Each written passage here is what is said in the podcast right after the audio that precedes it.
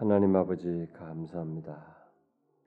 날마다 우리를 기억하여 주시고 시시때때로 우리에게 허락되는 이 은혜 받는 기회 주 앞에 나와서 함께 교제하는 복된 시간을 우리에게 어김없이 주시며 하나님 우리에게 은혜 주시기를 원하시는 하나님을 대면하여 기도하고 우리를 향한 주의 말씀을 듣게 하시니 감사합니다.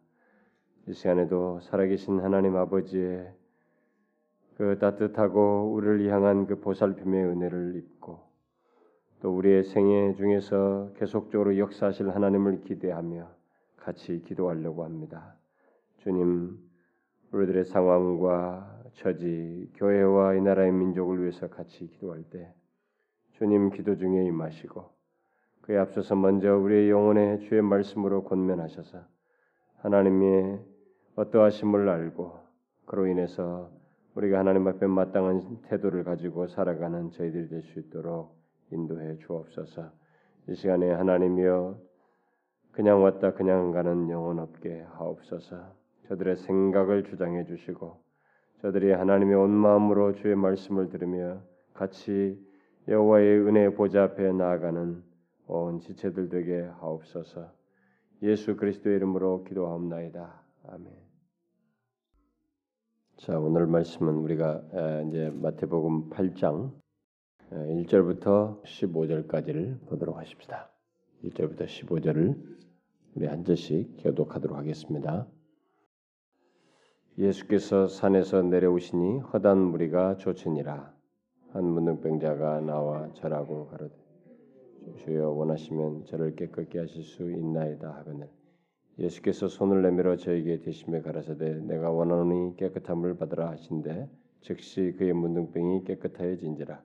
예수께서 이르시되 삼가 아무에게도 이르지 말. 다만 가서 제사장에게 내 몸을 보이고 모세의 명한 예물을 드려 저희에게 증거하라 하신. 예수께서 가버나움에 들어가시니 한 백부장이 나와 간구하여 가로되 주여 내 하인이 중풍병으로 집에 누워 몹시 괴로워하나이 가라사대 내가 가서 고쳐 주리라. 백부장이 대답하여 가로되 주여 내 집에 들어오심을 나는 감당치 못하겠사오니 다만 말씀으로만 하옵소서. 그러면 내 하인이 낫겠삼나이다.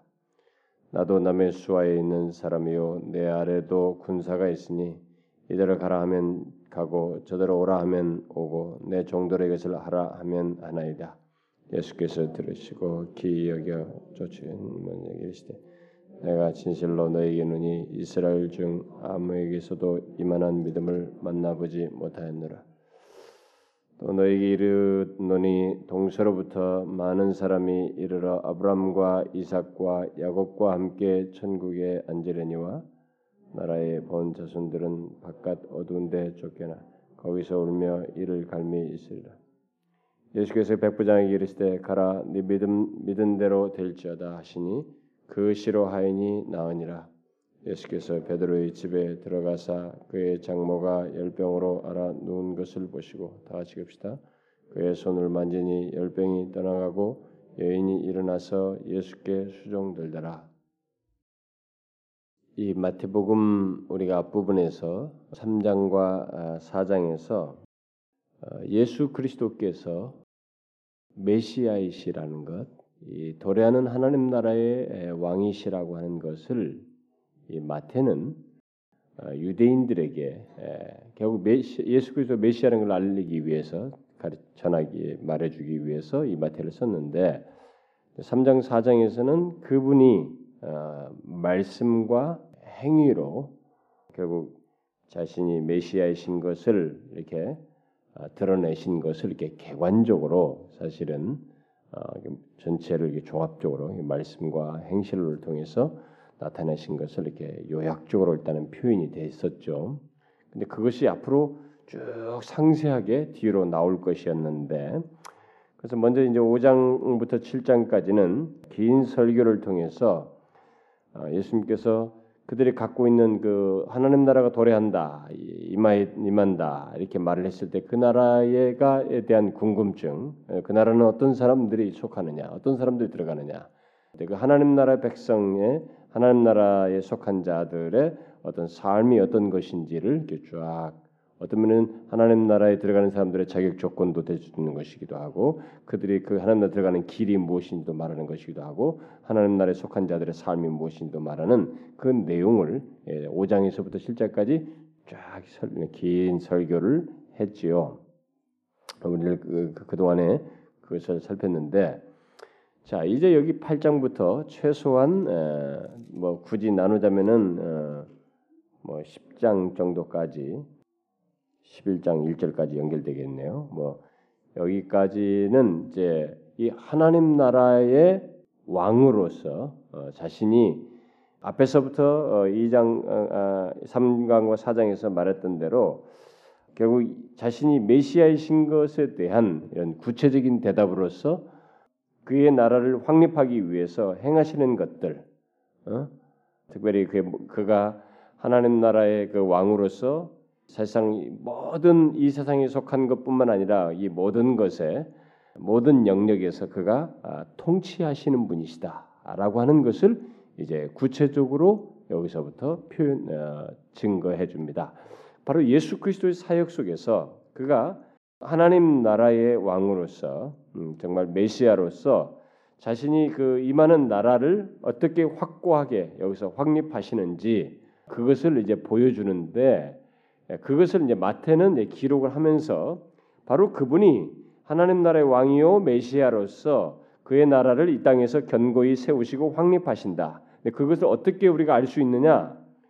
예, 그것을 이제 유대인들은 퀘션을 가질 수 있었는데 바로 그 문제에 대해서 그분은 모든 영역에 대해서 통치력을 발휘하시는 정말 모든 것을 통제하시고 통치하시는 분이시라고 하는 것을 이렇게 증거함으로써 말을 해주고 있습니다. 그래서 여기 8장에서부터 보면 정말로 이분이 모든 영역을 다 다스려요. 우리가 여기서 보면 이제 질병 문제를 다스립니다. 질병 뒤로 가면은 뭐 다른 거, 뭐 하여튼 귀신, 뭐면 이 모든 영역, 영계, 영적인 세계와 보이는 세계와 보이지 않는 세계를 그가 다 주관하시고 통치하신다는 것, 다, 다스리신다고 하는 것을 그 모든 영역을 그가 어, 정말 통치하신다는 것을 쭉 보여줍니다.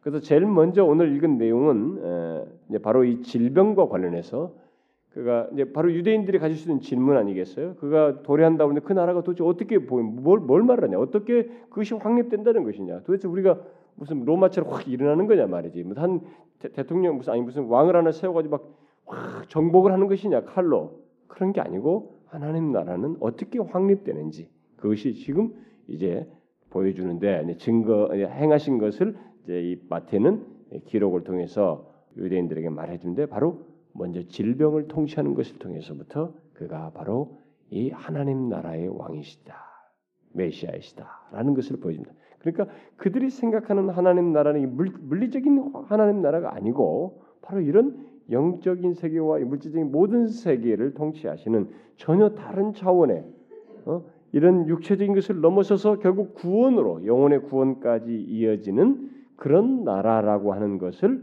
이렇게 보여주는 것입니다. 증거해 주는 거죠. 바로 그런 그분의 그런 증거가 되는 행동을 지금 여기서 이렇게 기록을 하고 있습니다. 여러분 다른 제 뭡니까 음, 누가나 이런 똑같은 자료를 가지고 있었지만 똑같은 사건이었지만 이 취지가 마태는 지금 유대인들을 상대로 하다 보니까 유대인들에게 어, 보내려고 하니까 그 있는 사건들을 바로 그런 취지에서 이렇게 기록을 하고 있는 것이에요. 그러다 보니까 여기에 먼저 질병들을 먼저 어, 고치신 것들을 이렇게 몇 가지를 먼저 여기서 얘기를 하고 있죠. 이 8장에서. 자, 그래서 먼저 우리가 이 8장 1절부터 15절에서 보면은 예수 그리스도께서 어, 이 메시아께서 어, 인간의 모든 병을 다스리는 권세를 가지신 분이시라고 하는 것을 증거해 주고 있습니다.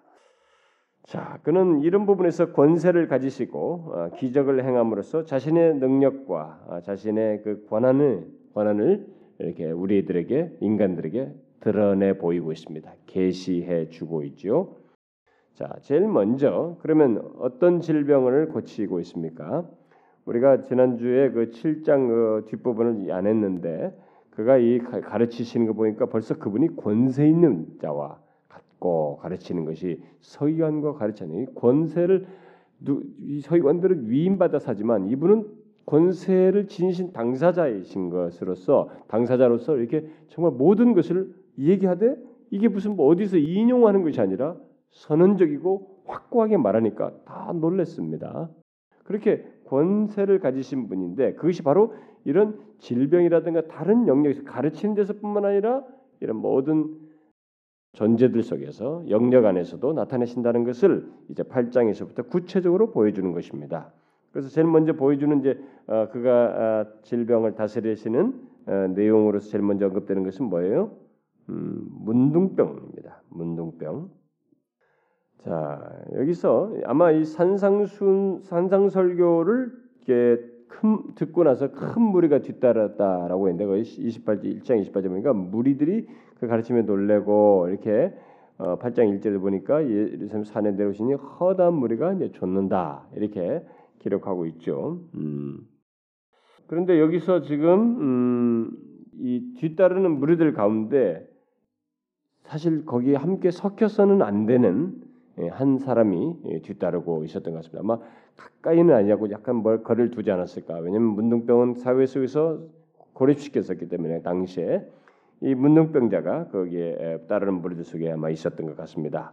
그런데 이 사람은 아마 어쩌면 산상순도 설교를 들었는지 아니면 그 이전에 또 예수님에 대해서 다른 이것에 이전에 이적을 한, 행한 것들도 있거든요. 음, 다른 것도 있었다 모르겠어요. 이미 앞에서도 봤죠. 3, 4장에서도 그런 내용들이 좀 요약된 걸 봤습니다만은 뭐 앞서서 기적을 행한 것들이 있었기 때문에 우리가 여러분 요한복음에도 보면은 무엇이 첫 번째 기적이다, 두 번째 기적 나오잖아요. 그런 앞선 기적들이 있었던 것입니다.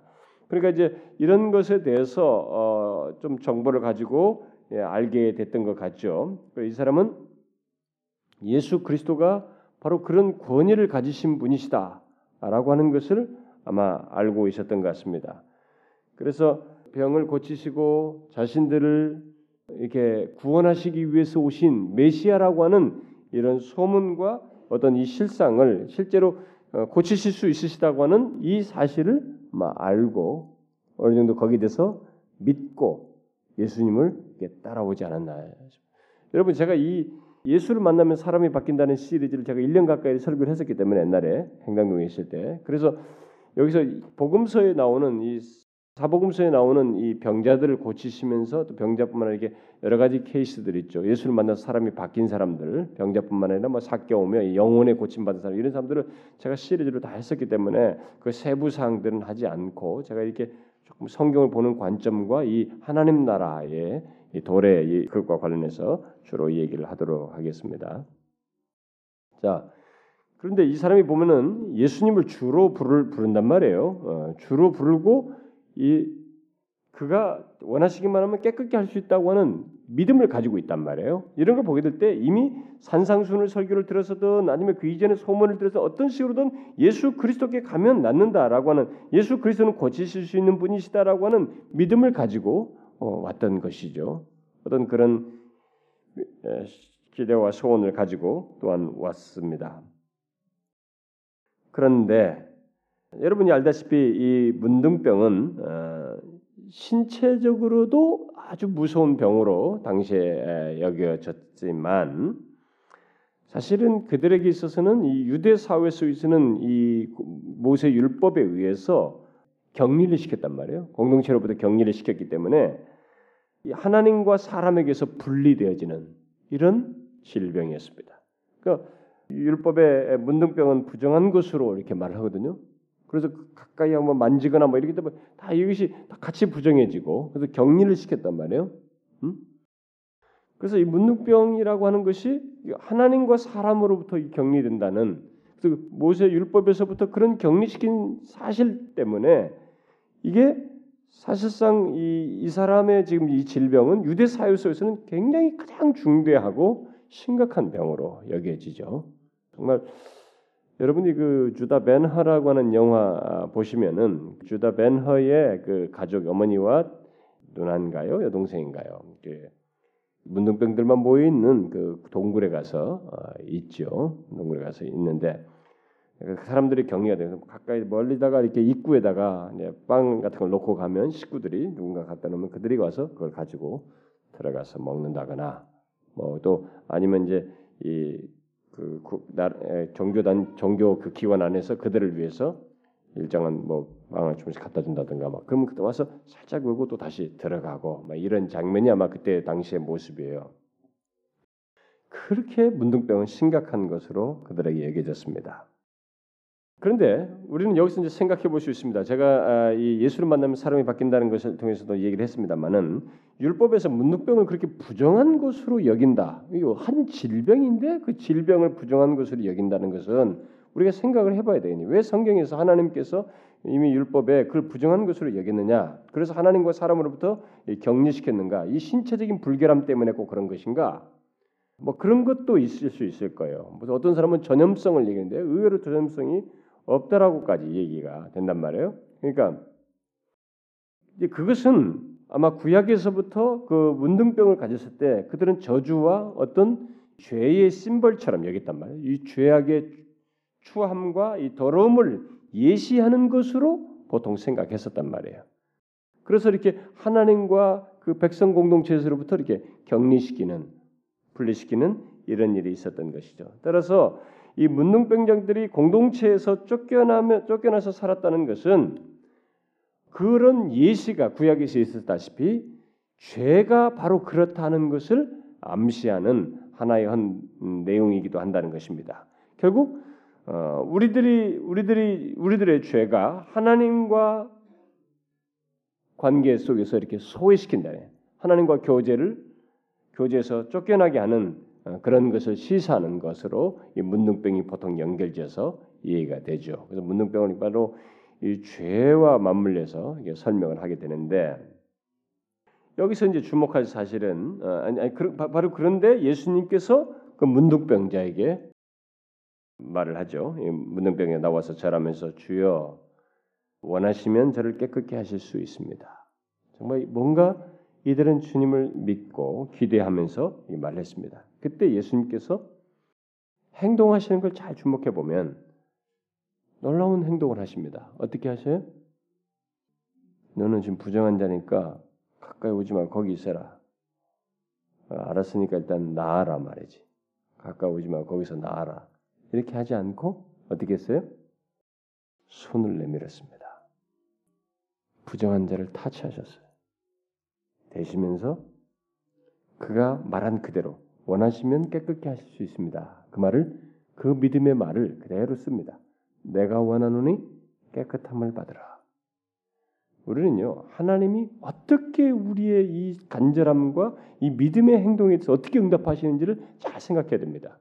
하나님은 어떤 것에서 이 분명히 하나님의 뜻과 일치하는 그런 믿음의 간구와 소원에 대해서 그대로 응답하셔요. 그 말 그대로. 음, 그런 것을 여기서 볼 수가 있어요. 근데 여기서 이제 우리가 이제 주목할 사실은 어, 예수님께서 이 문둥병을 이스라엘 사람들이 문둥병을 부정하게 여기면서 가까이 하지 않는데 손을 대시면서 고치셨다는 것입니다.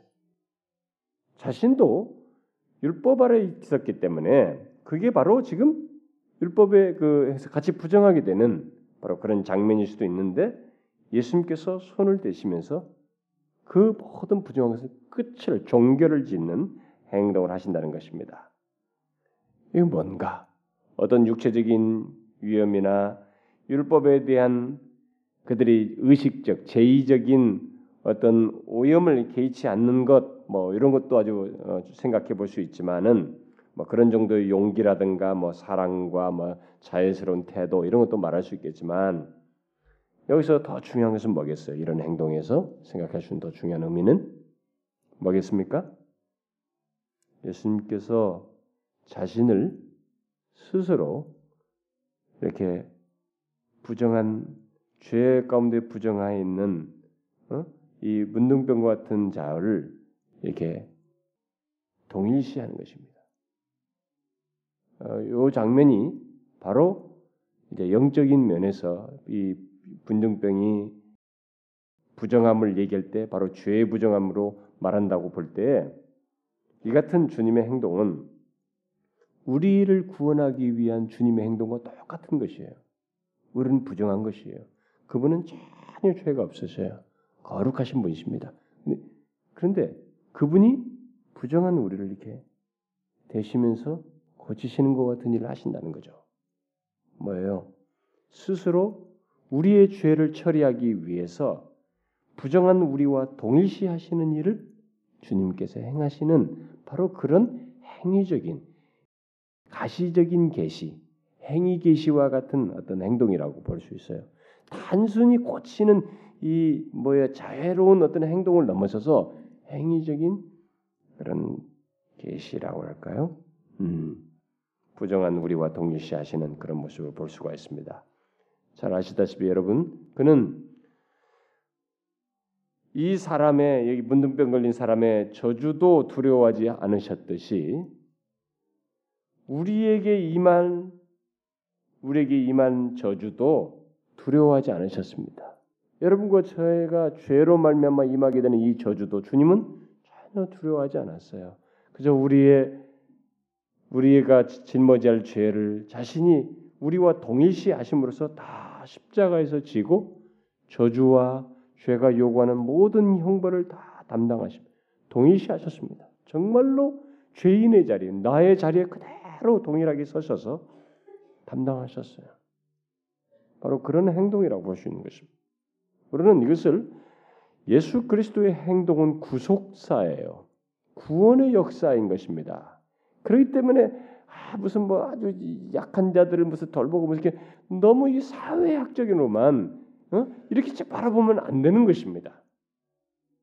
주님의 행동은 그런 정결하고 거룩하시고 의로우신 자가 이 문둥병자와 자신을 이렇게 대시면서 동의시하시며 그것을 다 담당하시고 처리하시는 바로 그분을 우리에게 보여주는 장면이라고 볼 수 있어요. 그리고 여기서 또 한 가지 주목할 것은 지금 사절에 보니까 제사장에게 어? 삼가 아무에게도 이르지 말고 다만 가서 제사장의 내 몸을 보이고 모세의 명한 예물을 드려 저희에게 증거하라라고 함으로써 이 뭐예요? 어, 모세 율법, 이 모세 율법을 성취하고 있다는 것입니다. 모세 율법을 펴는 것이 아니라 성취하고 있다는 것입니다. 여기서 지금 이 모세 명한 예물을 이렇게 문둥병자가 나오면 모세 명한 예물을 하는 것이 레위기 14장에 나와 있어요. 첫째 날에는 이러 이러한 예물을 드리고 여, 여덟 날에는 여덟의 날에는 이러이러한 예물을 드린다. 어, 그리고 그런 것이 다 있어요. 근데 그것을 드리면서 제사장에게 가서 증거하라는 것입니다.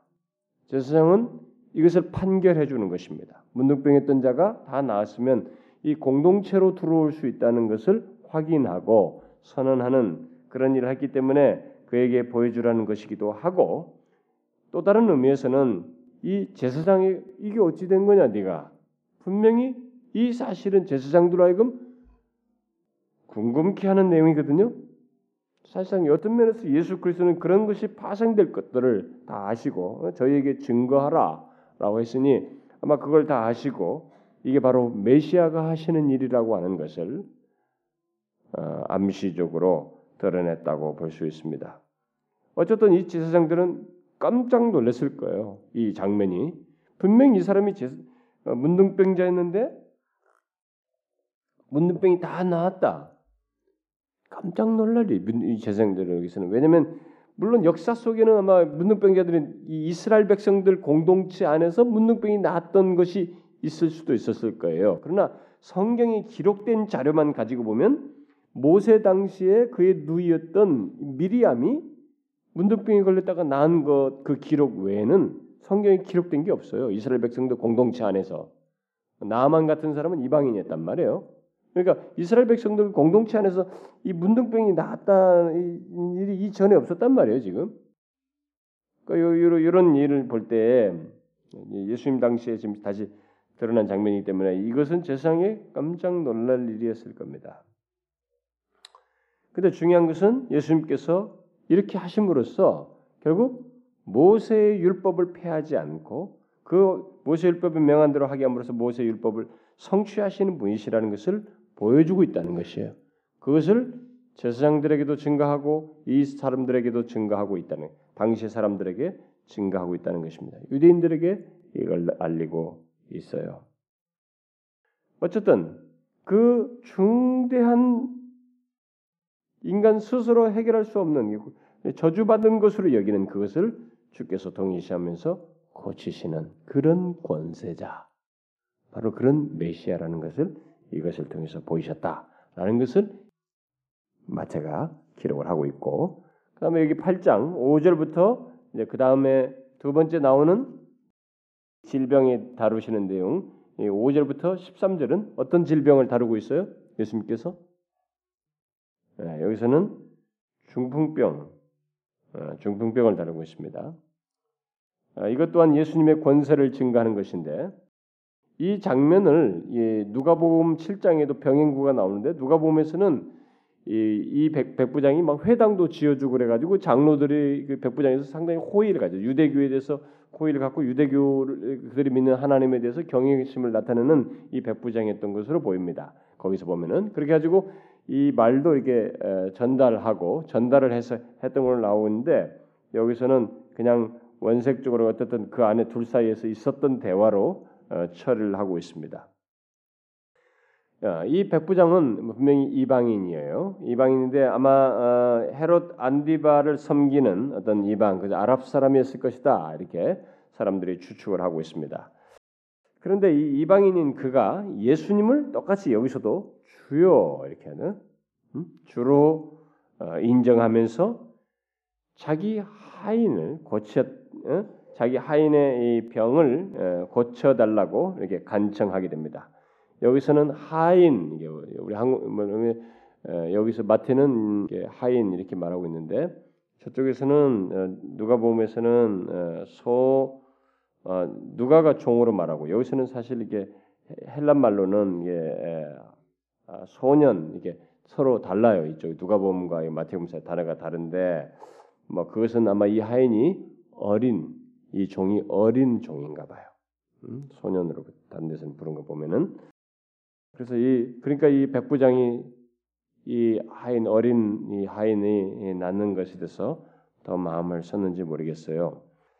그런데 이 누가복음에 보면은 누가는 의사라서 병에 대해서 좀 더 이렇게 구체적인 표현을 잘 쓰고 싶어합니다. 거기서는 이 중풍병으로 거의 중병, 중한 중풍병에서 거의 죽게 됐다라고 어, 기록했어요. 여기서도 지금 보니까 중풍병으로 집에 누워 몹시 괴로운 아이입니다. 근데 저쪽에서는 거의 죽게 된 것으로 묘사를 하고 있습니다. 그래서 예수님께서 이제 예수님께 고쳐달라고 괴로워하니까 고쳐주시기를 구했습니다. 구하는데 여기서 예수님께서 7절에 내가 가서 고쳐주리라 이렇게 말하죠. 그러니까 백부장이 뭐라고 합니까? 주여 내 집에 들어오시면 나는 감당치 못하겠사오니 다만 말씀으로만 하옵소서. 그러면 내 하인이 낫겠습니다. 그냥 말씀만 해주십시오. 이렇게 낫겠습니다. 그러면서 왜 이렇게 말하는지 이유를 붙이죠. 나도 남의 수하 있는 사람으로서 내 아래 군사가 있어서 이대로 가라면 가고 저대로 오라면 오는데 내 정도로 여기서 하라면 합니다. 당신은 나에게 이것을 명할 수 있는 그런 권세자이십니다.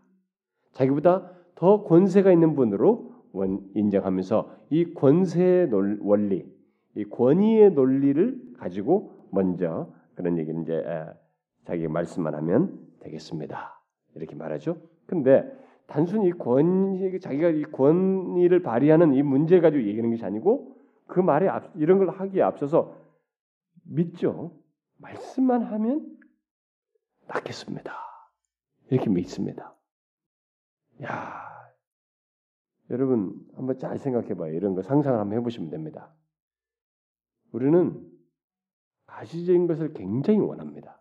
시각적이고 직접 그 자리에서 뭔가 해주는 거뭐 이런 걸 기도도 누가 멀리서 기도해 주는 것은 막 효험이 없어요. 직접 와서 세게 내 앞에서 기도를 해줘야 이게 뭔가 그 더 뭡니까 이 효력이 있어 보이고 우리는 그렇습니다.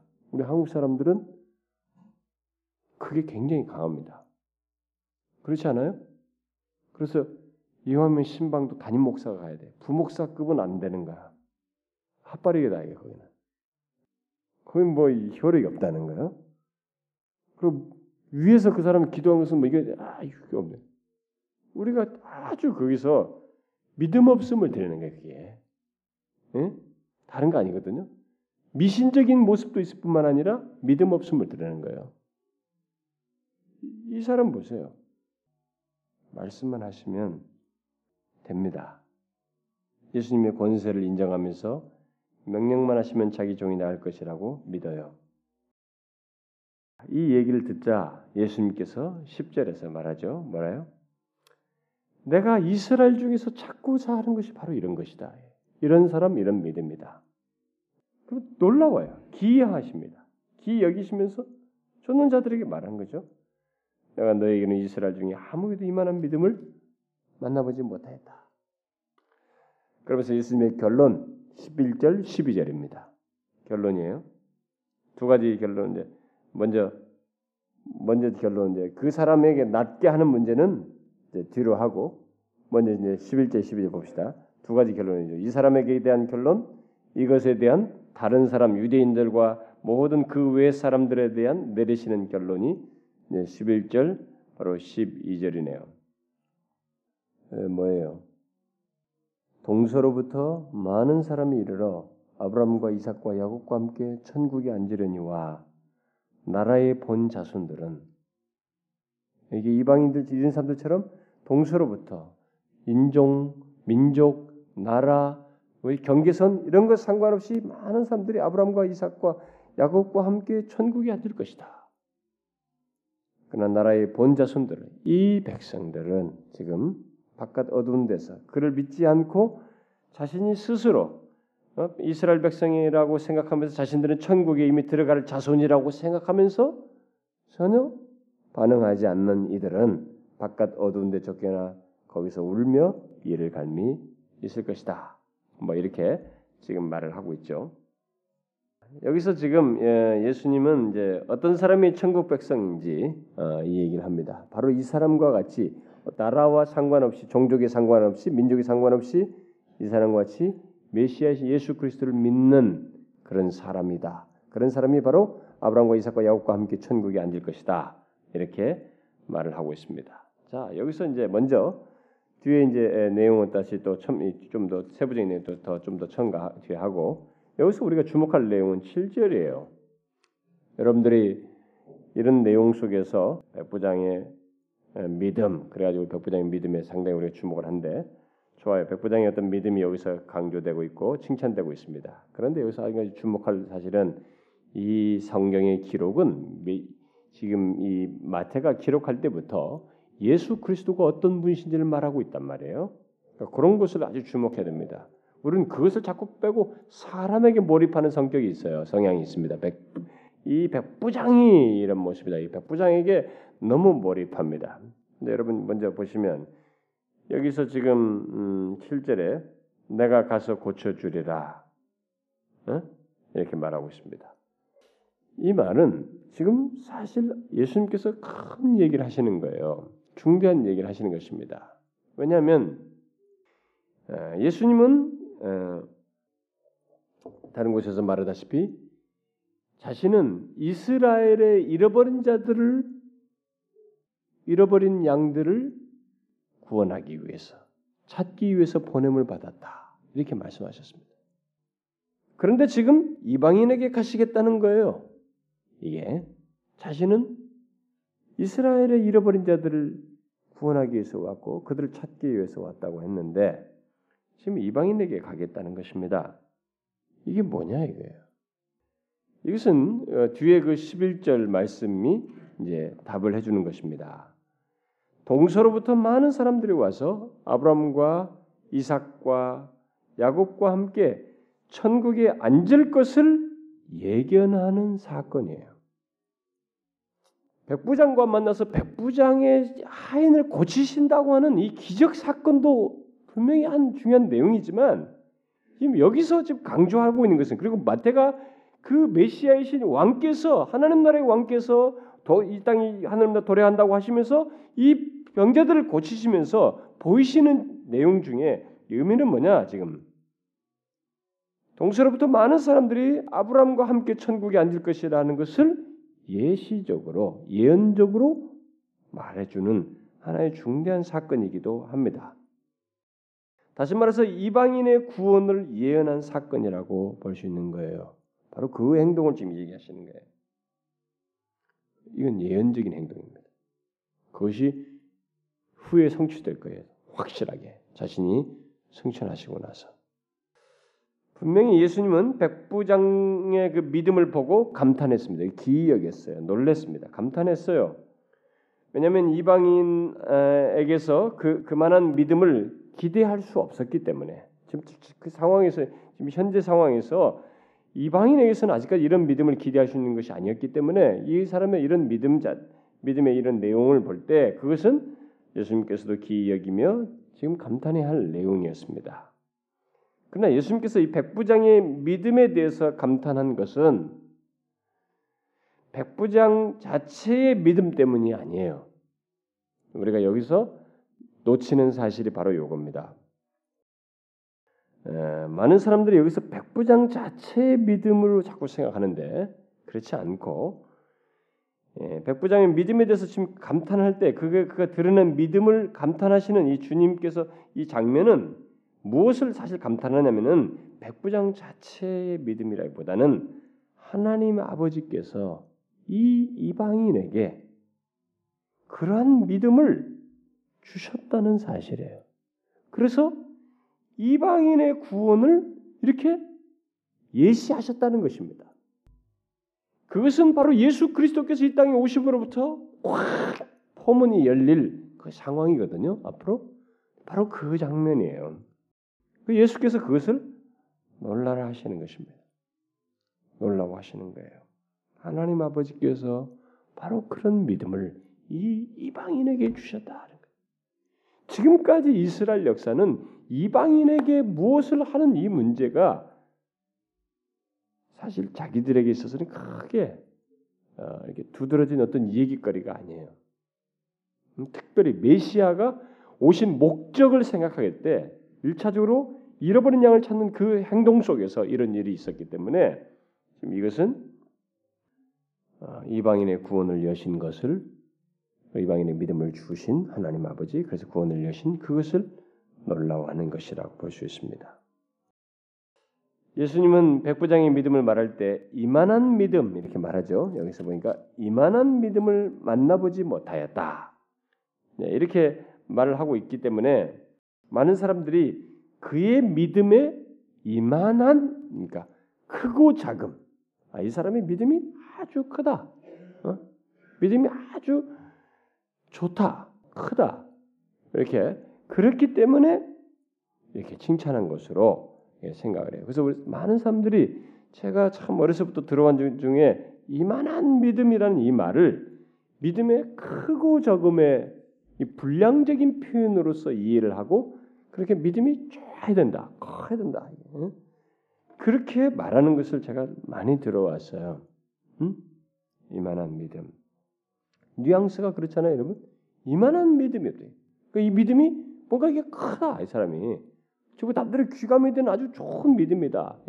우리들은 이 믿음이라는 앞에 수식어를 아주 뭐 큰 믿음, 무슨 뭐 좋은 믿음, 믿음이 좋다, 믿음이 크다, 믿음이 또 뭐라고 그래요? 뭐, 뭐 그런 말 하죠 우리가 믿음이 뭐 믿음이 좋다, 믿음이 크다, 뭐 또 뭐라고 말합니까 우리? 그런 표현 많이 하잖아. 저 사람은 믿음이 정말 엉망이다. 믿음이 적다. 믿음이 적은 자들아. 성경에 그런 표현이 있단 말이에요. 응? 그러니까 그래서 이제 그걸 불량적 표현으로 사람들이 많이 써요.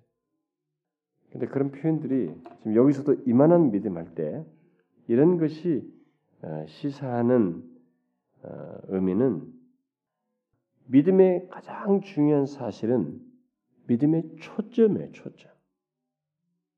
이만한 믿음이라는 것은 믿음의 초점을 두고 말한 것이라고 할 수 있습니다. 믿음의 초점과 관련해서 말한 것이라고 할 수 있어요. 그러니까 믿음의 능력이라고 하는 것은 그 초점을 어디에 두느냐에 따라 결정된다는 것이에요. 다시 말해서 예수님께서 이스라엘에서조차 그만한 믿음을 보지 못했다는 것은 바로 예수님을 이스라엘의 구세주로 믿고 그가 구원의 능력을 가지고 있다는 사실을 분명히 확고하게 깨달은 믿음이고 의지하는 믿음이었다는 것입니다. 여기서 그만한 믿음을 보지 못했다. 그래서 그가 바로 예수님께서 구원의 능력을 가지고 있다는 사실을 분명히 확고하게 초점을 확고하게 거기에 두은 것을 두고 말한 것이라고 할 수 있는 것이. 그래서 믿음이 적다, 아, 적은 자들아, 뭐 이렇게 한다. 내가 그랬을 때 바로 우리들이 그걸 무슨 분량적으로 뭐가 어떻게 정도가 어떻게 차이는 그게 아니고 세부적으로 설명하자면 믿음의 초점 문제예요.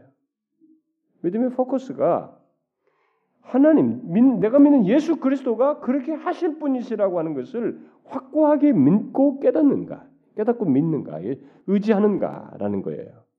바로 그것을 두고 당시에는 지금 예수 그리스도를 그렇게 알고 그분께 그런 초점을 그분께 두고 그분을 신뢰하는 사람이 없었단 말이에요. 그렇게 확고하게. 그래서 여러분 우리가 믿음의 문제를 생각하게 될 때 믿음의 능력이라고 하는 것이 믿음의 힘이라는 것이 어디서 나오는지를 어디서부터 이것이 어, 어, 드러나게 되는지를 잘 보셔야 됩니다. 믿음의 이런 모든 힘은 결국 우리가 뭐 기합을 확 넣고 막 기도 한번 뭐 어떤 행동을 열심히 하고 뭐 기도 한번 열심히 잘한다 뭐 무엇을 하고 아, 기합을 넣듯이 믿습니다 해라 말이지 막 이 자기 암시와 막 신념 행동 그게 아니고 초점이에요. 내가 믿는 대상에 대한 초점. 그분이 하나님이 예수 그리스도께서 능히 이렇게 하실 분이시요 그분이 유일한 구세주이시며 구원주이시다. 그분만 이것을 하실 수 있다는 확고한 포커스를 맞추고 그분을 의지하는 것입니다. 바로 그걸 가지고 우리는 이러한 믿음, 믿음의 적고 크다는 이 표현에 해당하는 어떤 것을 말한다고 할 수가 있는 것입니다. 그런데 이렇게 하셨는데 그와 반대로 자신의 종교적 배경 때문에 자동적으로 천국에 들어갈 것이라고 생각했던 사람들이 그 나라의 본 자손들 이 사람들이에요. 이 사람들 이 어떤 상황이 있어요. 그들은 어떻게 해요? 못 들어간다. 천국은 지금 오히려 저렇게 믿는 사람에게 들어가는 거지. 스스로 자신은 종교적 그런 배경을 믿고 들어갈 것이라고 믿는 이런 사람들은 들어가지 못한다. 오히려 그들은 심판을 받게 된다. 바깥 어두운데 쫓겨나서 울며 이를 갈게 된다. 근데 여러분 지금도요. 의외로 많은 사람들이 자신은 천국 갈 것이라고 하는 것을 자꾸 다른 요소에서 봐요. 모태 신앙이다. 믿는 부모 밑에 있다. 어려서부터 신앙생활했다. 이런 것에서 두는 거예요. 아니에요, 여러분. 주님은 여전합니다. 그의 믿음이 분명히 예수 그리스도 그분께 초점이 맞춰 있고 그 관계를 신뢰하고 그분을 믿는가라는 것이에요. 음? 이렇게 믿는가라는 것이. 결국 주님께서 두 번째 결론은 뭐예요? 예, 백부장에게 결론을 내려주시죠. 가라. 내 믿은 대로 될지어다. 하시니 그 시로 하인이 나왔다는 거예요. 아, 얼마나 놀랍습니까? 얼마나 주님의 이 말씀에 권세가 있어요? 이게 바로 메시아이신 것입니다. 그 시로 나왔습니다. 곧바로 나왔어요. 주님의 권세는 이렇습니다. 정말로 그분이 가지 않고도 음? 말씀하시면 그래 되는 것입니다. 여러분 이런 장면 속에서 보지만은 하나님은 예수님은 천지를 창조하실 때 같이 계셨던 분이에요. 그분은 그분의 말씀은 이렇게 파워풀합니다. 빛이 있으라. 빛이 있는 거예요. 시공을 초월합니다. 그분의 말씀은 절대로 헛되이 돌아오지 않습니다. 반드시 나간 것은 성취돼요. 그래서 우리들이 이 하나님의 말씀을 그렇게 믿어야 되는 것입니다. 그렇게 생생하게 믿어야 되는 거예요. 이것을 그렇게 될지 않을 말씀인 것처럼 생각하는 것은 정말 우리가 안 믿는 거예요. 하나님을 못 믿는 것입니다.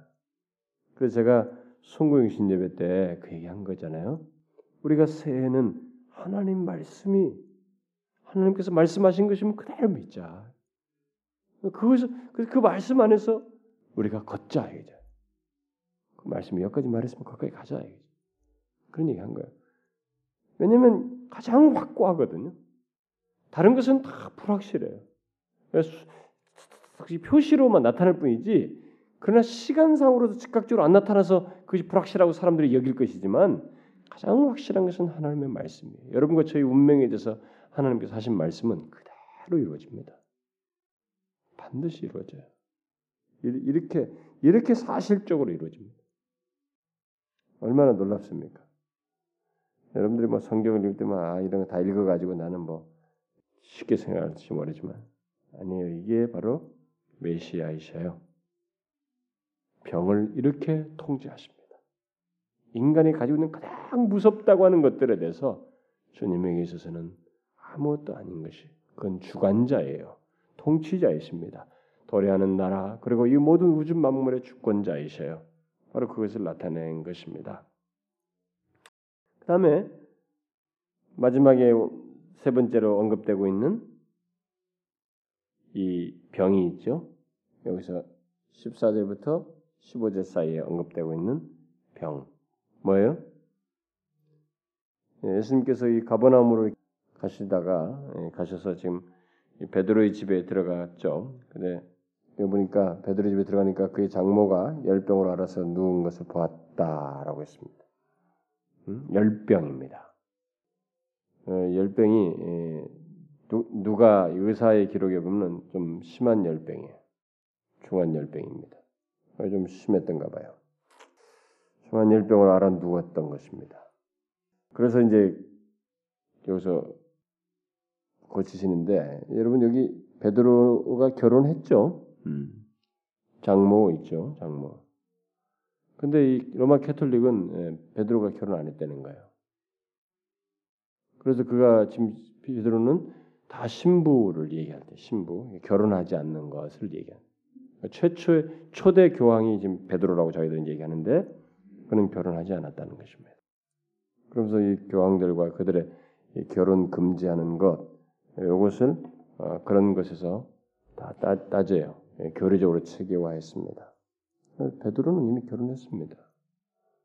근데 이제 이 베드로의 아내가 아마 장모와 함께 있었던 것 같아요. 여기 지금 안드레도 이제 같은 식구들이죠. 안드레도 같이 있었고 그런데 그래서 이, 나중에는 이 와이프가 이 베드로의 와이프가 그 초대교회 때 아마 베드로와 동행하는 일이 좀 있었던가 봅니다. 음? 그런 내용이 있죠. 뭐 그것까지 찾아볼 필요는 없겠죠.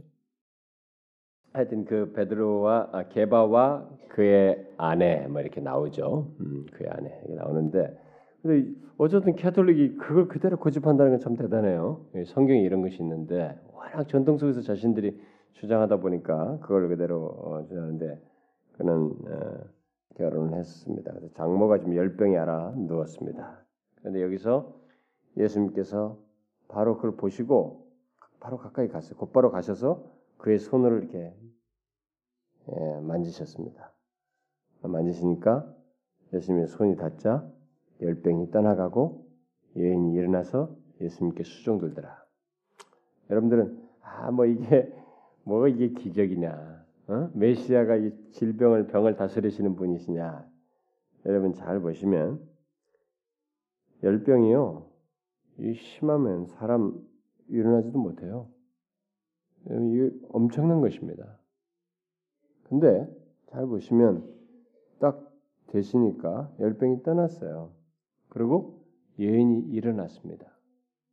좋아요.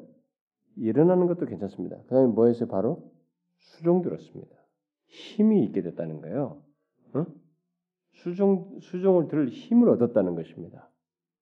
보통 열병을 하면 이게 뭔가 이게 다시 병이 좀 이렇게 호전됐을 때 그 얼마 동안에 그 몸이 허약한 상태를 이렇게 좀 갖고 막 그렇거든요. 일어났어요. 바로 수종된 힘이 이상해요. 수종들이 힘을 가지고 이렇게 된 것입니다. 제자들과 함께 온 사람들을 다 수종들 곧바로 그래 됐습니다. 이게 바로 메시아 병을 다스리시는 메시아였습니다. 여러분 지금도 인간들은요 질병을 다스리려고 온갖 힘을 다 쓰죠. 이 질병, 뭐 의학이라든가 이런 걸 사용했습니다만은 이렇게 어떤 이차적 자료 같은 수단을 사용하지 않고 자신이 그것을 통제하시는 분이시라고 하는 것을 보이셨던 거예요. 그래서 마태는 바로 그것이 기록하면서 바로 그 메시아로서 그가 도래하는 나라의 왕으로서 오셨다라는 것을 얘기합니다. 그래서 뒤에 가서 이제 다른 것 귀신이며 뭐 여러 가지 영물의 새김에 이런 다른 것 다른 영역들도 다 통치하시는 것을 보여주지만은 이런 장면을 통해서 병을 고치시면서 그들에게 구원으로 이끄시는 이런 내용들 보게 될 때 나중에 보면은 성경에 보면은 내 죄를 사했다, 뭐 죄사함의 이런 권세도 다 나와요. 나오는데 우리가 여기서 이런 장면을 통해서 이 하나님의 나라는 예수 그리스도에 의해서 도래하는 하나님 나라는 성격이 어떤 성격인지를 이제 보게 되죠. 그 뭐예요? 이렇게 구원을 수반하는 하나님 나라는 게 구원의 왕국이다. 구원의 나라이고 구원의 왕국이고 또 평화와 기쁨의 왕국이라는 것이 그분이 임하자 그분이 손이 닿자 사람들에게 그 눌려 있는 것과 확 그 매여 있는 것에서 자유함에 평안과 안식과 기쁨이 있게 됩니다. 얼마나 병이 그시로 나왔다니까 얼마나 기뻐요. 이게 하나님 나라예요. 하나님 나라는 평화와 기쁨과 안식의 나라예요. 안식의 왕국입니다. 또 뭐겠어요? 나중에 가서 우리가 이제 보겠습니다만은 영원히 그 은혜가 지속되는 영생의 나라예요. 그러니까 예수 그리스도께서 지금 이런 것을 다 증거하시는 거예요. 자신의 행동 속에서. 자신을 통해서 도래하는 나라는 막칼 들고 창 들고 막 죽여서 더 많은 사람을 희생시켜가지고 여기다 물리적으로 세우는 나라가 아니라 이렇게 인간이 끝없이 노예처럼 묶여 있는 풀 수 없는 이 질병과 보이지 않는 이 영물의 세계, 약한 권세와 이런 것들로부터 다 놓여서 구원을 얻는 나라, 평화와 기쁨과 안식을 얻는 나라이고 또한 영원히 그 하나님의 생명을 얻어 누리는 영생의 나라이다. 라는 것을 쭉쭉쭉쭉 보여주는 거예요. 메시아로서 그 증거하는 거예요. 우리는 그래서 예수 그리스도의 사건들을 보게 될 때 여러분들 성경을 볼 때 아, 이게 뭐냐? 제가 여러분들 이게 성경을 여기서 계속 금요일마다 얘기할 때 성경 보는 관점, 성경을 어떻게 봐야 되느냐를 자꾸 여러분들 가르쳐 주는 것을 여러분들이 잘 배워야 되면 그것이 천금 얻는 것보다 더 귀해요. 응? 성경이 아, 이게 뭐야? 뭐 예수 그리스도 뭐 낫게 했네 뭐 가지고 나한테 감동되는 그것만 자꾸 뽑으려고 하면 안 돼요. 바로 그것을 말해주는 거예요. 어? 예수 그리스도께서 이 땅에 오셔서 하시는 것이 바로 전혀 다른 세계를 우리에게 열어주는 것입니다. 그래서 그의 모든 행적, 병 고치고 사람 만나서 뭘 말씀하시고 뭐 이렇게 할 때 그게 자신의 도래하는 나라, 그래서 자기에게 속하는 나라, 자기 그 흑암의 나라에서 하나님의 사랑하는 아들의 나라로 오게 되는 이그 와서 거기에 거하게 되는 그의 백성된 자들이 어떤 나라에 속하는 것인가라는 것을 보여. 그들은 먼저 구원을 경험하는 구원이 있는 나라예요. 응? 하나님과 화평하게 되고 화목과 안식과 기쁨을 얻게 돼. 이것을 영원히 또 지속하는 영생의 나라입니다. 그래서 영생을 네가 얻었다. 이 땅에 있는데 영생을 해요. 예수를 믿는 자가 이 땅에서부터 그의 나라에 속하면서 영생을 소유해야 하는 거예요. 여기서부터 영생을 소유해서 이 영생은 죽음이라는 육체적인 죽음이라는 순간을 깨고 관통하고 이때여서 가는 것입니다. 나가는 것이에요. 영생. 그래서 하나님 백성 하나님 나라에 속한 자들에게 허락되는 영생은 멈춤이 없습니다. 우리가 육체적인 죽음이라는 것이 있지만 이것이 영생을 자르는 순간이 아니에요. 영생은 계속되는 것입니다. 여기서부터 영원히 계속되는 것이. 우리가 호흡이 끊어질 때 하나님 아버지의 품에 내가 오늘 네가 오늘 나와 함께 낙원에 있으려면은 바로 그 낙원으로 그리고 낙원 이후에 주께서 모든 것을 다 최후의 심판하시고 도래하는 새하늘과 새 땅이 있을 때 새하늘 새 땅에서 그 새하늘 새 땅에 얘기할 때 영화로운 몸을 입고 그 영생을 좀 완전한 조건 속에서 전혀 방해 없이 계시로 기록된 대로 그렇게 하는 것입니다. 영생이 이렇게 점증석으로 들어가는 것입니다. 점증적으로 예, 구현되는 것이죠. 우리가 나라는 존재 한 인격체는 변함없어요. 여기서도 그렇고 육체가 딱 벗어서 호흡이 끊어진 데서도 나라는 존재는 그대로 이때서 갑니다. 이 내 영혼은 하나님 아브라함이 품이라고 말하는 것 거지 나사로가 본 그 그 장면 바로 예수께서 이 강도에게 네가 today 오늘 낙원에 있으라고 하는 바로 그 낙원 그 영혼이 우리 그 신학적으로는 중간지대라는 말을 써요. 어떻게 표현할 말이 없어가지고 그래서 거기는 낙원에 있으니까 그 낙원인데 결국 그게 우리는 하나님 나라다 뭐 어, 천국 들어간다 이 표현 다 써도 됩니다. 근데 바로 중요한 것은 영화로운 몸을 안 입는다는 거야 그때까지 새하늘과 새 땅으로 모두 그가 다 심판하시고 모든 이 세상에 태어나는 자들 존재들이면 누구든지 다 하나님께서 불러서 심판하게 될 때까지 영화로운 몸을 입지 않는다는 것입니다. 심판 이후 새 하늘과 새 땅의 도래 속에서 우리가 영화로운 몸을 입게 된다. 아, 물론 어떤 학자는 바로 어, 영화롭게 몸이 이후에 머지않아서 곧바로 영화 뭐 예수님께서 오시는 순간 오시는 순간 재림하는 순간 우리가 변모에서 영화로 모입니다. 뭐 이렇게 말 시간 차를 두는 사람도 있습니다만 어쨌든 그건 뭐 중요한 것이 아니에요. 그 영생은 그렇게 더 점증적으로 그래서 새하늘과 새 땅에서는 완전한 상태로 죄, 악, 뭐 어떤 것도 방해가 없이 그 영생을 하나님과의 관계 속에서 교통 속에서 완전하게 누리는 그대로 나아가는 것입니다. 그 나라의 도래를 얘기하시는 거예요 지금. 자신이 온 것은 바로 그런 나라가 임하도록 하기 위함이다. 그러니까 그걸 증명하는 것이에요. 그래서 여러분들이 바로 이런 관점에서 여기 마태복음에 나와 있는 사건들 예수님께서 행적을 보셔야지 와 예수님께서 물로 포도주를 만들었다 짱이다 말이지. 어? 언제 한번 우리도 기도하지 우리 집에서도 뭐가 좀 안 바뀌나. 어, 심지어 뭡니까 뭐 G12인가 뭔가 요즘 우리나라에 막 대유행하는 그 사람들이 기도하니까 다 금리빨로 바뀌었다는 거야. 썩은 이빨이 다뭐 금리빨 봐요. 근데 그걸 실제로 증명한대요. 우리 화정부 목사 교회도 화정 목사 자기 교회 성도인데 와서 목사님 이 금리빨 진짜 바뀌었다고 말했대. 응? 하여튼 웃기잖아요. 우리는 아니 그 100원짜리가 그 만원짜리로 바뀌고 뭐 이런 것을 생각하나요? 예수 믿어서? 너무 엉망인 것이에요. 정말로 수준 자체가 기독교 신앙 자체를 정말로 이 세상적인 것밖에 기준으로 보는 거예요. 그러니까 예수를 믿어도 꼭 그런 수준에서 믿으니까 뭐 축복 주면 뭐 예수 믿고 안 주면 안 믿는 거야. 형편 좋으면 잘 믿고 상황 뭐안 좋으면 안 믿겠다는 거예요. 물질적인 환경, 자신의 상황 여하에 따라서 하나님 믿는 수준인 거예요. 이 나라거든요. 하나님 나라는 그가 오셔서 지금 주시려고 하고 이 땅에서 확립시키는 나라는 바로 그런 나라예요. 구원의 나라예요.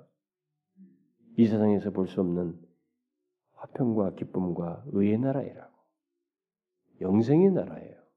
그 노래가 도래하도록 하기 위해서 이런 일을 행하시는 거였어요. 그걸 증거한 것입니다.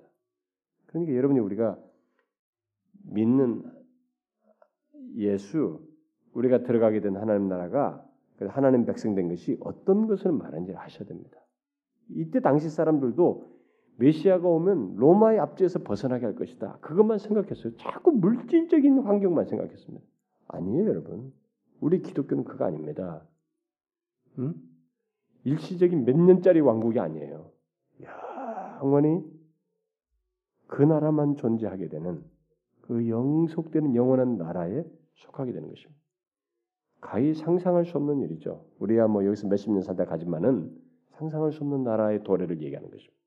제가 마지막 은혜 시리즈, 마지막 은혜 시리즈는 음, 어쩌면 그 후반부의 은혜에 관해서 얘기할 가능성이 많아요. 근데 여러분, 우리가 이 땅에서 지금 알고 지금 맛보는 것은 우리에게 베푸시는 그 은혜와 이 영생의 부요함과 이 하나님이 그의 나라에 속한 자들에게 허락되는 그 상속된 상속케 하는 그 내용이 여러분 정말 이 이, 이 공간에 먼지 하나만큼만도 안 돼요. 여러분과 제가 지금 알고 경험하고 지금 맛보는 것은 이 공간에 먼지로 이만한 먼지로 가득 채우면 얼마나 되겠어요? 그것도 비교가 안 될 정도로 완전히 다릅니다. 엄청난 것이. 그래서 우리는 예수 그리스도의 행적을 볼 때 그가 지금 엄청난 일을 하고 있다는 걸 알아야 돼요. 하나님 나라가 도래하도록 하기 위해 도래가 확립되는 그의 행적 자체가 사람 하나 만나서 병 고친 정도가 아니라 그 정도가 아니에요. 그 영원히 지속될 한 나라, 그 나라의 도래를 위해서 임하신 것이고 구현하신 것이고 거기에 들어올 한 사람 한 사람의 길을 다 여신 거예요. 그래서 십자가를 질 때는 이방인이나 유대인이나 이제 다 한, 하나가 되어서 누구든지 들어올 수 있도록 길을 여신 것이에요. 그래서 여러분과 제가 2000년 뒤에 예수를 믿어 그 나라에 속하게 된 것입니다. 그게 바로 다 이 그가 오셔서 하나님 나라를 도래케 하면서 성취하신 확립한 나라의 그 역사 속에서 있게 된 거예요. 구원의 역사 속에서 있게 된 것입니다. 여러분이 그런 맥락에서 자신을 보셔야 돼요. 그래서 바울이 말한 것처럼 내가 이 나라의 로마 시민권 그때 당시 로마 시민권 최고였지만 그게 아무것도 아니라는 거죠. 그것은 전도를 로마까지 가는데 편안하게 가기 위한 그냥 도구예요. 패스포트지만 패스하기 하는 하나의 수단이었지 자기에게서는 가장 행복하게 했던 것은 뭐냐? 내가 하나님 나라의 시민이라는 것이 영속한 나라의 시민이라는 것. 그것 때문에 굴하지 않았던 것이에요. 권세자들이나 이 뭐 이 세상에 이런 것에 굴하지 않고 담대할 수 있었던 것입니다. 여러분과 제가 그런 시각으로 이 세상을 살아야 됩니다. 아무리 치열하고 뭐가 있어도 좋아요. 그런 거 다 해야 돼. 열심히 해야 돼. 근데 그런 것들은 다 지나가요, 여러분. 쥐었다 놨다 쥐었다 놨다 이 반복하다 끝내버려요. 마지막에는 짠다 놔버리고 가는 거야. 아무것도 못 잡아요. 우리에게 남는 것은 바로 영속한 나라예요. 이 나라에 속했다고 하는 것을 경험하는 것밖에 안 남아요. 그 정도로 엄청난 것이 하나님 나라예요. 여러분 그런 시각 속에서 자신을 보시나요? 그 나라 백성이 된 것은 이 세상에서 가장 큰 것을 얻은 것입니다. 정말 행복한 것이죠. 자, 기도합시다. 하나님 아버지, 우리들에게 이 생명의 예수 그리스도 어, 정말 우리가 이 문둥병자와 같이 죄에서 스스로 어떻게 할 수 없었던 우리에게 음, 다가오셔서 자신을 우리와 동일시하시고 우리의 모든 죄를 다 담당하심으로 우리를 죄에서 구속하셔서 구원하셔서 이 구원의 나라요 구원으로 말미암아 평화와 기쁨과 안식의 나라요 영생의 나라에 속하게 하여 주신 하나님 너무 감사합니다. 참 저희들이 얻은 이 얻게 된 복과 아, 은혜를 인하여서 정말 이 땅에 살면서 주님의 원하심과 뜻을 헤아려서 기꺼이 줬고 아, 정말 천국 백성들의 삶의 방식을 좇아서 우리가 선상순에서 배운 대로 심령이 가난하고 애통하며 줄이고 목마른 화평케 하는 자의 그런 삶을 살아가는 저희들 되기를 원합니다. 그런 삶을 더 풍성히 누릴 수 있도록 주님 인도해 주시옵소서. 우리가 이 세상의 것들에 하나님의 속한 자가 아닌 온즉 그런 것들에 의해서 우리가 주께 대한 믿음이 식거나 소홀해지는 일이 없게 하여 주시고 하나님의 오히려 믿음이 더욱 견고해지고 풍성해져서 하나님의 우리 주님께 대한 초점을 명확하게 확고히 하여서 우리 주가 어떤 분이신지를 끝까지 견고히 믿고 나아가는 저희들 되게 하여 주옵소서. 여기 모인 사랑하는 저들 하나님이여 이 시간 함께 기도했는데요. 참이 나라의 민족을 생각하며 기도하고 하나님의 몸된 교회를 은혜 주십사고 간절히 기도하였습니다. 주님 그저 불쌍히 여겨 주십시오. 우리가 하나님의 교만하지 않고 우리 자신들의 의를 의지하지 않고 우리 교회의 어떤 잘난된 것들을 부각시키지 아니하고 그런 것들 내세울 것도 없음을 솔직히 자인하며 오직 주님의 은혜만을 구하고 주께서 우리 가운데 역사하시고 주의 임재 드러내시기를 간절히 갈망하며 순전하게 나아가는 저희 교회 되게 하여 주시옵소서. 이 시간에 하나님의 우리 여기 모인 이 시간에 나온 각 사람들 그래도 주님의 은혜 사모하여서 나왔고 주께 무엇인가 자신들의 심령을 아뢰며 그 기도를 들어주시기를 구하고 나왔사오니 주님 저들에게 있어야 할 것들을 주님 아십니다. 저들의 필요를 헤아려 주시옵소서. 하나님이여 육신적이고 하나님이여 그런 정신적이고 영적인 모든 상태에도 주님 개입하셔서 치료할 것을 치료하시고 풍요롭게 할 것을 풍요롭게 하시며 물질적인 환경과 가정과 저들의 장래의 모든 문제에도 주님 개입하셔서 우리의 기도를 들으시고 선한 길을 열어주시는 하나님을 경험하게 하여 주옵소서. 우리에게 감당할 길을 주시는 하나님, 감당할 시험에는 허락지 않는 하나님, 피할 길을 주시는 하나님, 우리가 주님의 그런 인도를 기대하며 지금까지도 왔고 또 앞으로도 갈 것을 믿습니다. 주님, 우리 각 사람을 그렇게 인도하여 주옵소서. 돌아가는 길도 주께서 허락하시고 인도해 주시기를 구하옵고 우리 주 예수 그리스도의 이름으로 기도하옵나이다. 아멘.